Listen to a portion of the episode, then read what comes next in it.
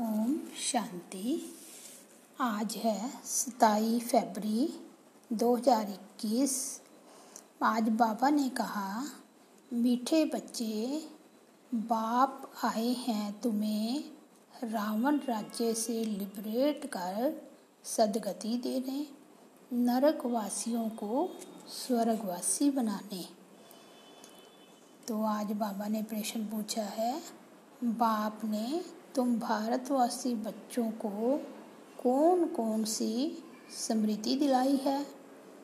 उत्तर में बताया, हे भारतवासी बच्चे, तुम स्वर्गवासी थे तुम स्वर्गवासी थे आज से पाँच हजार वर्ष पहले भारत स्वर्ग था, हीरे सोने के महल थे, तुम सारे विश्व के मालिक थे, धरती आसमान सब तुम्हारे थे।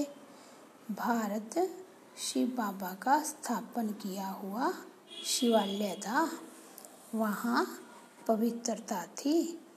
अब फिर से ऐसा भारत बनने वाला है।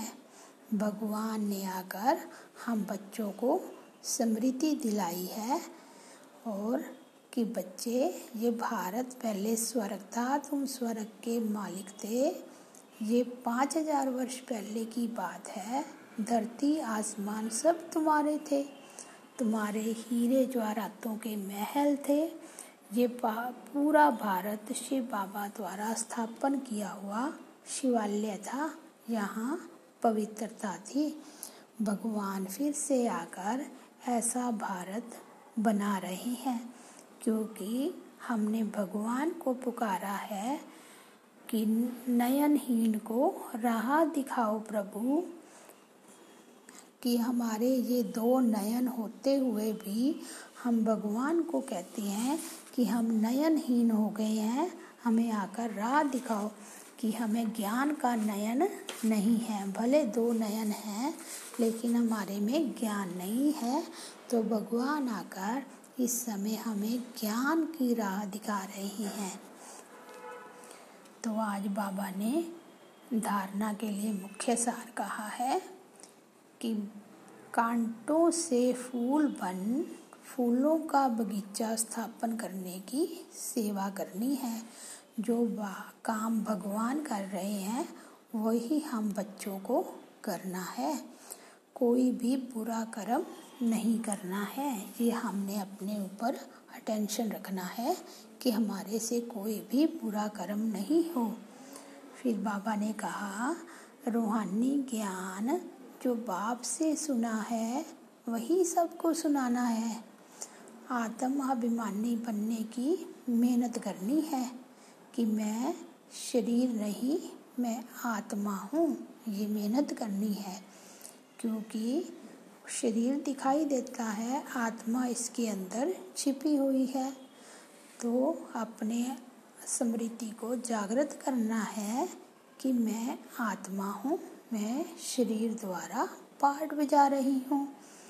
एक बाप को ही याद करना है, किसी देहधारी को याद नहीं करना, क्योंकि देहधारी को याद करेंगे तो देहधारी तो परफेक्ट नहीं है ना, तो हम उनके जैसा बनते जाएंगे।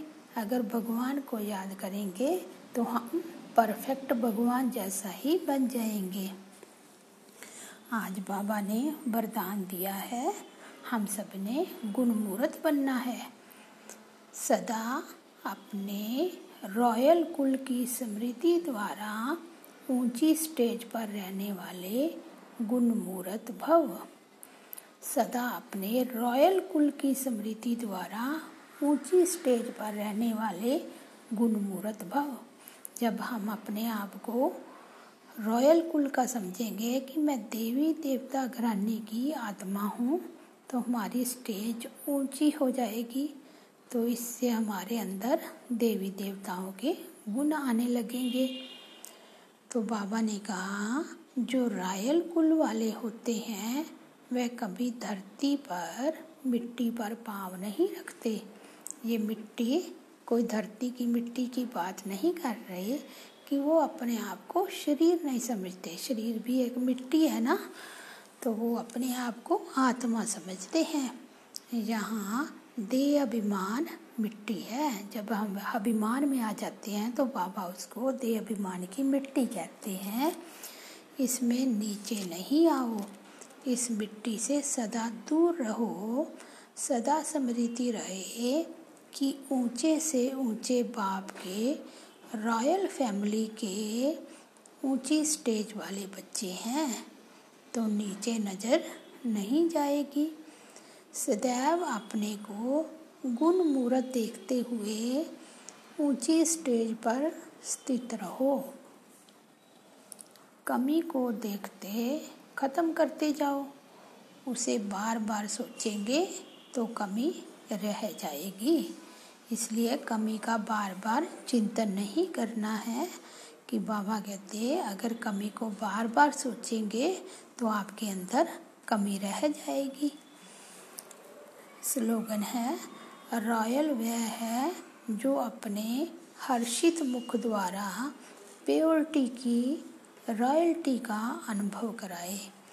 रॉयल आत्मा वह है जो अपने हर्षित मुख द्वारा प्योरिटी की रॉयल्टी का अनुभव कराए। ओम शांति।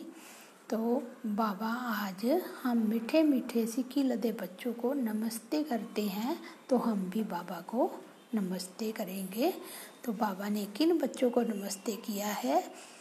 तो मीठे मीठे सिकी लदे नंबरवार पुरुषार्थ अनुसार कांटे से फूल बनने वाले बच्चों प्रति माता पिता बाप दादा का याद प्यार और गुड मॉर्निंग किनको किया?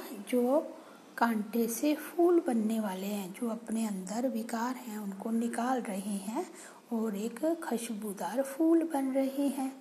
ऐसे बच्चों को भगवान भी नमस्ते करते हैं। रूहानी बाप की रूहानी बच्चों को नमस्ते। तो हम भी कहेंगे मेरे मीठे रूहानी बाबा आपको नमस्ते नमस्ते नमस्ते। ओम शांति।